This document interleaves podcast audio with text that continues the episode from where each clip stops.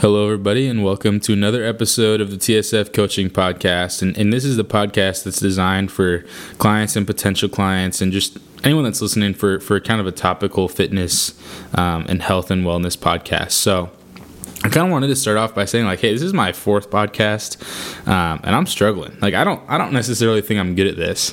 And the goal is obviously to get good at it. But to me, it's like, hey, I actually just enjoy it. I'm having fun doing this, and I love being able to kind of just sit in front of nobody and talk, and that's something that I, it's kind of an outlet for me to take all the things that are going on in my head and get it out on a piece of paper, get out on this recorder, the space in front of me that nobody's listening to. So, and it's a little bit less daunting than talking to a group of people or talking to a client. It seems like the stakes are lower. When in fact they might not be, maybe they're actually higher. I mean, you know, like there's probably more people listening to this than me talking to just a one-on-one client. So yeah, that's kind of what I want to start off with is just like, I just don't think I'm good at this yet, but I like it and I'm having fun doing it. And it's really good practice on good communication. So part of the thing that I want to do and part of the job that I'm kind of aspiring towards is being able to communicate really well. So I need to talk to clients and say things that are maybe really complex, but in a really simple form. And that's kind of the goal of this podcast is to get really good at simplifying the things that are really complex. And the human body itself, one of the things that I've been thinking about recently is like the human body itself is amazing. Like, it's capable of so much and it does so much for us. But we just don't know how it works, and it's so complex. And so that's kind of the thing. I want to be able to communicate how the human body works in a way that pretty much anyone can understand. So yeah, and that's part of it is just being able to practice on communication. And I listen to podcasts all the time, and I love the idea of them, and I love listening to them because it's just a really easy thing to just throw on. And especially when you're doing like a mindless activity or going on a walk or something like that, you can kind of shut your brain off and just really soak up the information. So yeah, that's kind of the goal of this podcast is, hey, I'm just going to share what's been on my mind, and hopefully you guys can kind of shut your brains off and kind of soak this in. That being said, there are going to be times when I'm awkward or cringy just because I'm awkward sometimes. So hopefully you guys can get past that and still let your mind kind of go off. It seems like every time I listen to a podcast, there's an awkward moment. It kind of takes me out of it, and I kind of just want to laugh or scoff, but it's like, hey, let's just try to buy into this. And so that's the goal, is that you guys aren't having to laugh at me or anything like that, and you can kind of just buy into what I'm talking about without some of that empty space. So yeah. So today we're kind of going from a different style. The last couple podcasts I've had like a script in front of me and just like a whole thing I wanted to talk about. And I haven't just read from it, but I've used that to guide myself. Now this time I have maybe 100 words on a paper, and it's like bullet notes of 2 to 3 words at a time. So we'll see how this goes. Most of the time when I write those scripts, it's like I don't look anything up. I don't look at another form to try to condense that into this podcast. It's like, no, I'm just writing what's in my head. I don't ever have to look anything up. So I'm like, maybe this time I can just write from my head, but speak it instead of writing it down and then trying to read off of it. So yeah, we're just going to try to dive into that a little bit. So recently, I've been working obviously on nutrition coaching stuff, and it's kind of been a battle to sit down and just write all day, or sit down and do forms, or try to strategize on content creation and other business stuff that I'm working through. So I actually have been taking breaks and listening to audiobooks or something. Then I'll sit in like the sauna or something like that, or I'll go on a walk and listen to an audiobook, and kind of classify that as work, because it's like, hey, these audiobooks are something that will be super applicable to my future. So one of the books I've been listening to recently is Atomic Habits by James Clear. And I want to start off by saying that guy, like, he's been through so much. Like, his life is crazy. I mean, just like in the first chapter, he talks about getting hit in the head with a baseball bat and fracturing like all of the bones in his nose, and his skull broke open, and then his eyeball started to pop out, like all this stuff. And now he's played baseball at a D1 level and done all this stuff. And now obviously he's a really smart guy that talks about habits and building your own little habits so that the big things can come to you. So yeah, one of the things he talked about was this idea of a piggy bank. And I posted about this on Instagram not too long ago, but just talking about how oftentimes we tell ourselves we're going to do something and then we don't. And if our trust is like a piggy bank, each time we don't do what we say we're going to, we're taking a coin out of that. And so there's little things that we tell ourselves we're going to do. And say each decision we make has a little bit of a different value.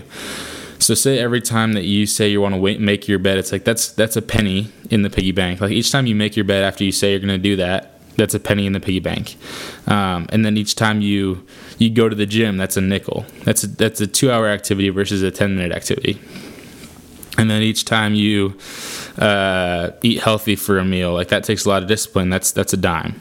And then there's other things like each time you complete a task over a week, that's a quarter. So think of your trust like that. Of not only is it full of coins, but each coin has different values. And then you have dollar values. It's like maybe you lost 10 pounds over 3 months. Like, hey, you're gonna put $1 in that piggy bank. And the more full that piggy bank is, the more trust you have for yourself. So the more you have to prove to yourself that you've done those things that you said you're going to do, and you completed those tasks, so that when you say you're going to do something, you trust yourself more and you're able to commit more. If your piggy bank is empty, there's a lack of commitment to anything you say you're going to do because you've lost the trust in yourself. So that's something I was kind of going through and kind of processing through of like, hey, there's activities that I do that I'm taking a lot of coins out of my piggy bank on a daily basis. I'll say I'm going to sit down and work for 2 hours, and that's like, hey, maybe I only worked for an hour and a half, or maybe I worked for an hour and then semi-worked for the last hour or something like that, and I'm taking coins out of that piggy bank. No matter what, like I worked for an hour, but the last half hour I'm taking coins out. And part of that maybe even makes me think of like maybe if you take a coin out, it's probably double the value of you putting one in, just because the value of you putting one in is pretty easy, but the value of you taking one out that's a lot more difficult, and that's a lot more that tells yourself a lot more about yourself. So yeah, and that's the thing I've been dealing with too, of like, hey, each morning I wake up and I tell myself when I'm going to bed, I'm like, okay, I'm gonna wake up at 5:50 and get to the gym by 6. Pretty much every single morning for the last month, I've gotten there by 7. So I'm still going to the gym. I've still got that nickel in the piggy bank, but each time I'm waking up an hour later, I'm taking it right back out. It's like my trust levels are going in and coming out in the same level, no matter the task that I did, no matter the amount of time that I spent in the gym. I didn't do what I said I was going to do, whether that be did I tell somebody else, hey, I'm going to be there at 6, and then I show up at 7. Like that's pretty tough, but also like, I told myself I was going to be there at 6, and I showed up at 7. So I'm not telling people I'm going to be there at 6 a.m. Otherwise, I would try it a little bit harder to be there, but I am telling myself, like, I'm going to be there at 6. And then I show up at 7. So little things like that. Like I don't know how much trust I have for myself. I've done some big things for myself, and I have a lot of confidence that if I really needed to, I would do something. But your life kind of boils down to the little habits that you make. So it's the little decisions that you make. And even you'll see this of, hey, like maybe you had a week where there was 2 birthday parties or something like that, and you had 2 cheat meals, and then you ended up binging because of both of them because you just felt so bad about yourself. So that's like, you took a lot of money out of that piggy bank because you ate things that you said you weren't going to eat for maybe those 2 birthday parties, or maybe you went into it being like, I'm going to eat this, and then you overate. So then it's like, hey, now I'm more susceptible to making poor decisions because I've taken so much money out of that piggy bank recently. So I'm comfortable doing that again, and I know that I'll be okay if I do. Because you don't see those initial effects until your piggy bank is empty, and then you realize, like, hey, I've got no trust for myself. Like, I can't do this. Like, the confidence level goes down, everything goes down, and you can't trust yourself because you don't have any trust left. Like, you've used all of it. You earned it all at the beginning, and then you lost it all throughout the last month or something like that, and you keep making poor decisions. So that's something I thought the triathlon would fix, of me signing up for it and being like, okay, I'm going to train for this. And then, of course, I procrastinate, and 2 months go by, and I haven't really trained much. I've biked every once in a while, and been more intentional about getting some cardio in, but I haven't stuck to a plan. I haven't created a plan and done it. And so I'm still working through that of like, hey, now I'm on crunch time. Like, now I have to fill up my piggy bank as much as possible in the last month before I'm able to complete that triathlon in good time. So that's kind of the thing I wanted to talk about of like, hey, if you say for so many years that you're going to lose weight, you're like in negative dollars on your piggy bank if you haven't done anything about it. And so then if you continue to tell yourself like, hey, I need to lose this weight, it's like, well, why do you need to if you've said for so long that you also need to and you still haven't done it? And so that's kind of the thing I think that a lot of people are stopped by on their weight loss journey, is they're frustrated because They really want to lose this weight. They really want to make better decisions. They really want to create a healthier lifestyle, but there's no trust left for themselves to do it. And so they don't do it. They can't, because they don't trust themselves. Like, the harder decisions become a lot easier to miss because you've missed them for so many years in a row. Whereas if you spent so many times saying that you're going to do something and you do it each time, you wake up, you make your bed, you get to the gym at the same time, you get to work 10 minutes early, you take a shorter lunch or whatever, you eat a healthier meal, this, you do all of these things. You've earned the trust of yourself so that when you say you're going to lose weight, you have no option but to do it. Otherwise, you're going to be taking money out of that piggy bank, and the rest of your life is going to fall apart too, because you continue to get comfortable taking that money away for so many years that you've proven to yourself that you can do it. So the odds from you having a full piggy bank of having those decisions and habits that you've made, and continuing to do those, continuing to say to yourself what you're going to do and then do it, and follow through, the more likely you are to lose weight when you say you're going to, or to make those better decisions. So yeah, think of that when you're making just little decisions in your day. Like, start with the pennies. Maybe you say you're going to fill up a cup of water and set it by your bed, and then the next morning when you wake up, you're going to drink that. It's like, start with putting a penny in there. And then you have your breakfast, and you think about it the night before and be like, okay, for breakfast I'm gonna make 2 eggs and a piece of toast or something like that. It's like, okay, well, then you do it, and then you put another penny in there. And then maybe you go to the gym, you're like, I'm going to go to the gym and I'm going to work out for 30 minutes. Okay, I'm going to put a nickel in there. And then you start to get more comfortable. You're still putting in that money. Then each one of the decisions that you make, each one of the things that you say has a little bit more value, because you're so used to trusting yourself, and you're earning the trust of others as you do that. So then the words hold more weight than they did when you would say things and not do them, whether that be to yourself or to somebody else. So you're less likely to tell yourself you're going to do something that you don't think you're going to do, because you've earned the amount of trust and the amount of weight in the words that you say, because you've done the things that you said you're going to for the past month. So like I said, if you're wanting to start to fill up that piggy bank, you don't have to start with the big, like, okay, this month I'm actually going to do it. I'm actually going to start eating healthier. I'm actually going to cut down 500 calories per day. I'm actually going to start going to the gym and working out 5 times a week. It's like, no, let's start with the pennies. Like, let's start with the little decisions you make on a daily basis, and then work our way up to those bigger decisions, and then work our way up to the dollars. And then that's when you start to see results, is when you start with the pennies and work your way up. Because if you start with the dollars and you start with really heavy amounts of weight to each decision, the likelihood of you being able to do that is very low, because you can't even do the pennies. So if you can't do the pennies, you're not going to be able to do the dollars. So that sounded a little complicated, and even to me saying it, I'm like partially lost, but I hope you can understand the idea of the piggy bank being, hey, this is how much you trust yourself, and that's based off of the past 3 months of you making little decisions and big decisions, and whether you stuck to them or not. So yeah, that's the kind of idea behind that piggy bank. And yeah, like I said, I posted about that this week, and so if you're wanting more information about that, reach out to me or talk to me, or go look at that post, or yeah, like I said, this podcast is hopefully a good resource for you in that regard. The second thing I wanted to talk about was today's Thursday, and as you know, if you've been following me and you look at my stories every once in a while, you'll know I get a donut every Thursday, and I kind of wanted to talk about that a little bit of why I do that. So the idea behind that is that I'm a huge proponent of flexible dieting. And you probably know that from the last podcast if you listen to that. Or if you have worked with me or talked to me, you probably know that I'm a really big proponent of flexible dieting and not restrictive dieting. Just because I think that restrictive dieting, for me, it's never worked, and it's actually done a lot of harm in my life, versus flexible dieting, where I've been able to sustain a body that I'm mostly proud of for the past 2 years. Because of this idea of dieting in a flexible way. So yeah, let's kind of dive into that a little bit.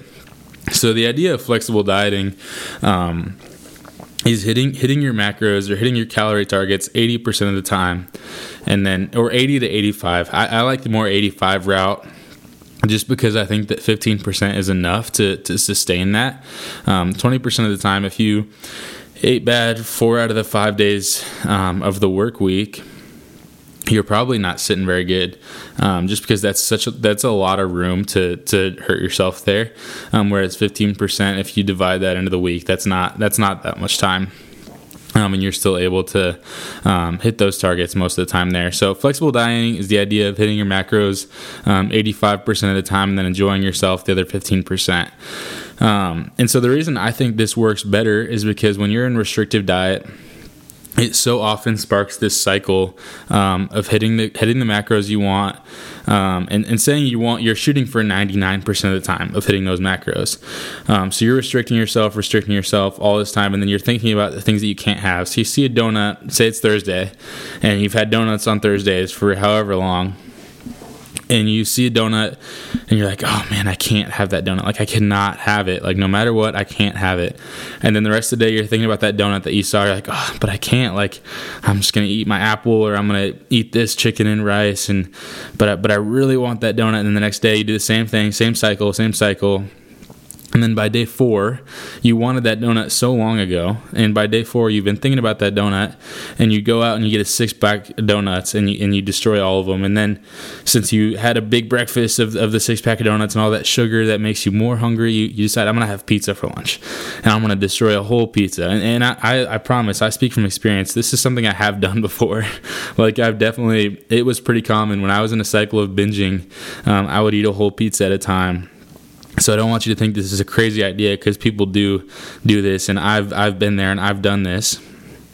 So then you eat a whole pizza and you're like, okay, well, it's dinner time. Like I'm going to lock it up for dinner. Like I'm going to get strict. And it's like, oh man, I can't. Like I had pizza already. I had donuts. Like I'm going to have Taco Bell for dinner, and I'm going to go get a Baja Blast, full sugar, whatever. You're going to eat the whole thing or drink the whole giant 32-ounce, 57 grams of sugar, whatever, giant thing of Baja Blast, and you're going to have 4 or 5 tacos and then a churro after. And then you have ice cream later, whatever. Like you now have went from 99% of the time strict to, after having 4 or 5 days, or maybe it's even 2 weeks, of doing that, and then you have a day where it's like, I ate almost 8,000 calories today because of that so often that time. It's like, well, if you had 8,000 calories, say for one day, and the rest of the time you were at 2,000 calories for 2 weeks, so say you had 14,000 calories in 2 weeks total, and then you had 8,000 calories, like, well, if you divided 8,000 into 14 groups, and then you added that, it's like you're no longer in a 500 calorie deficit because you were strict for so long and didn't allow yourself little meals here and there to keep you intact. And so now you're at a point where it's like, man, I just threw away 2 weeks of my diet because I was trying to be strict. And then you're pissed at yourself and you go to bed angry, and then you wake up the next day like, I need to make a change. And you get so upset, and then you work out for 3 hours in the gym and punish yourself for it. And then you're like, I can't eat anything unhealthy for the next month. And then you go through the same cycle again. 14 days go by. You're like, I haven't eaten in 14 days. I'm going to have a 6-pack of donuts this morning. And then you do the whole thing again. So that is what I see most often, what happens when people have this restrictive dieting cycle where they end up going into binging, and then they have to punish themselves, or they purge, and then they're in like bulimic habits and bulimic behavior. And so that happens so often because you're strict on yourself. You slip one time, and then you slip the rest of the day, and then you're 8,000 calories in the hole, and then you have to punish yourself for it, and then you punish yourself by becoming strict again, and then you do the whole process again. So you're just in this cycle of strict, binging, purging, strict, binge, purge, stuff like that. Whereas if I'm like, hey, I'm gonna eat really good food most of the time, and I'm gonna try to feed my body and love my body with the way that I'm eating. And then if there's a donut on Thursday, I'm like, I'm gonna eat a donut, and I'm not gonna feel bad about it because I love my body, and I also love my body in the way that I love my mind. Like if I am desiring a donut and I enjoy the taste of donuts, I'm gonna eat a donut. And there's a healthy aspect to that too, of like, we've been provided really good food. Like God has created this world with some pretty awesome food and people that can make really good food. And our minds can take that. and we love food. Like that's, as humans, we enjoy eating food. And so it's okay to have the foods that you enjoy, but what's not okay is binging and destroying yourself on those foods, is loving them so much that you can't even control yourself and eating 12 of them. It's like, no, you can have one donut every Thursday, and then if Sunday rolls around and you're wanting like a slice of pizza or two slices of pizza, you're fine. Like, do that, but spend the rest of your time eating and fueling your body to the best of your abilities. So that's kind of my process on flexible dieting, is like, I think people should be able to have the foods that they enjoy or have a drink every once in a while. But I think that they should do those for the right reasons. Like, I don't think they should do it as a way of punishing themselves or as a way of just feeding their body these things that they can't control. It's like, I think they should just do it because they enjoy it, and to savor every bite or savor every drink of that drink or whatever. Like, I think we were just designed to love food, and I think that's okay. Like, you should feel comfortable eating foods that you enjoy, but you should also be able to be in control of that. And so I think that this idea of being super strict, like, yeah, you're 100% in control for those 2 weeks, but then you slip, and then you lose control for a day, say that, and then you eat 5,000 to 7,000 calories or whatever, and then it's like, hey, well, if we bring in the piggy bank idea, you're taking out, like, for all this time that you've been putting in these nickels throughout, like, the past 2 weeks of eating so many good foods, and then you take out $5, like, you're out, like, you're negative right now on trust. So then when you go back into the strict dieting, and then you don't trust yourself enough, so you can eat strict, you're still putting in these nickels, but then it's like, well, last time I purged, so why shouldn't I this time? Like, I know that I'm not capable of going 2 weeks without eating something bad, so I'm gonna just start easing into the little things, and I'm gonna have a donut, and then just like the next day, you're like, oh, I shouldn't have had that donut, so you do all this stuff, and you just, like, so many different avenues you can go with this to end up poorly. Whereas flexible dieting, it's like, hey, I'm going to emphasize my control, and I'm also going to enjoy myself, and that's going to be just fine. And we're going to do this, and I'm going to be smart about it, and I'm going to fuel my body and love my body by the way I eat, and I'm going to love my mind by the way I eat in some places too, and I'm going to have these foods that I enjoy. So, yeah, overall, I just think flexible dieting is such a wise way to go about doing this, just because I think it's so sustainable. Like, you could flexibly diet for 10, 15 years and not see weight gain, or even you can lose weight flexible dieting as well. Like, you can have a donut while you're cutting. Like, that's okay. And so many people just don't think that's true, and they think you have to be super strict and do all this stuff and check all these boxes, but it's like, you can still enjoy yourself. Like, you should love your life. We're only on earth for 70 years. Like, let's enjoy it, and let's treat our bodies well. So, yeah, that's kind of the thought process behind that. So yeah, that's the things I wanted to talk about, was the idea of this piggy bank of our own trust, and then flexible dieting, and then you can kind of tie those two up in a way of, like, flexible dieting is a really good way to continue adding these pennies and nickels and quarters and dimes to our piggy bank every day, even when we eat these bad foods, these foods that are not necessarily the most healthy, but we're showing that we can control ourselves, and we're allowing ourselves to do that, and telling ourselves that it's okay to do that, but we're not taking money out by going overboard or killing ourselves by it. So yeah, if you want to hear anything else from me, I also have another podcast that I'm kind of getting into. It's called Popcorn and Protein Podcast, and that's where I talk about movies, because I just love movies, and I talk about kind of similar things like this. It's kind of a topical podcast about health and wellness in general. So yeah, if you're looking for any more resources from me, you can go to my website, solomonfarner.com. You can follow me on Instagram at tsfarnercoach, and then Facebook, Solomon Farner, or True Sustainable Fitness on Facebook. Join my Facebook group. It's called TSF Home Team.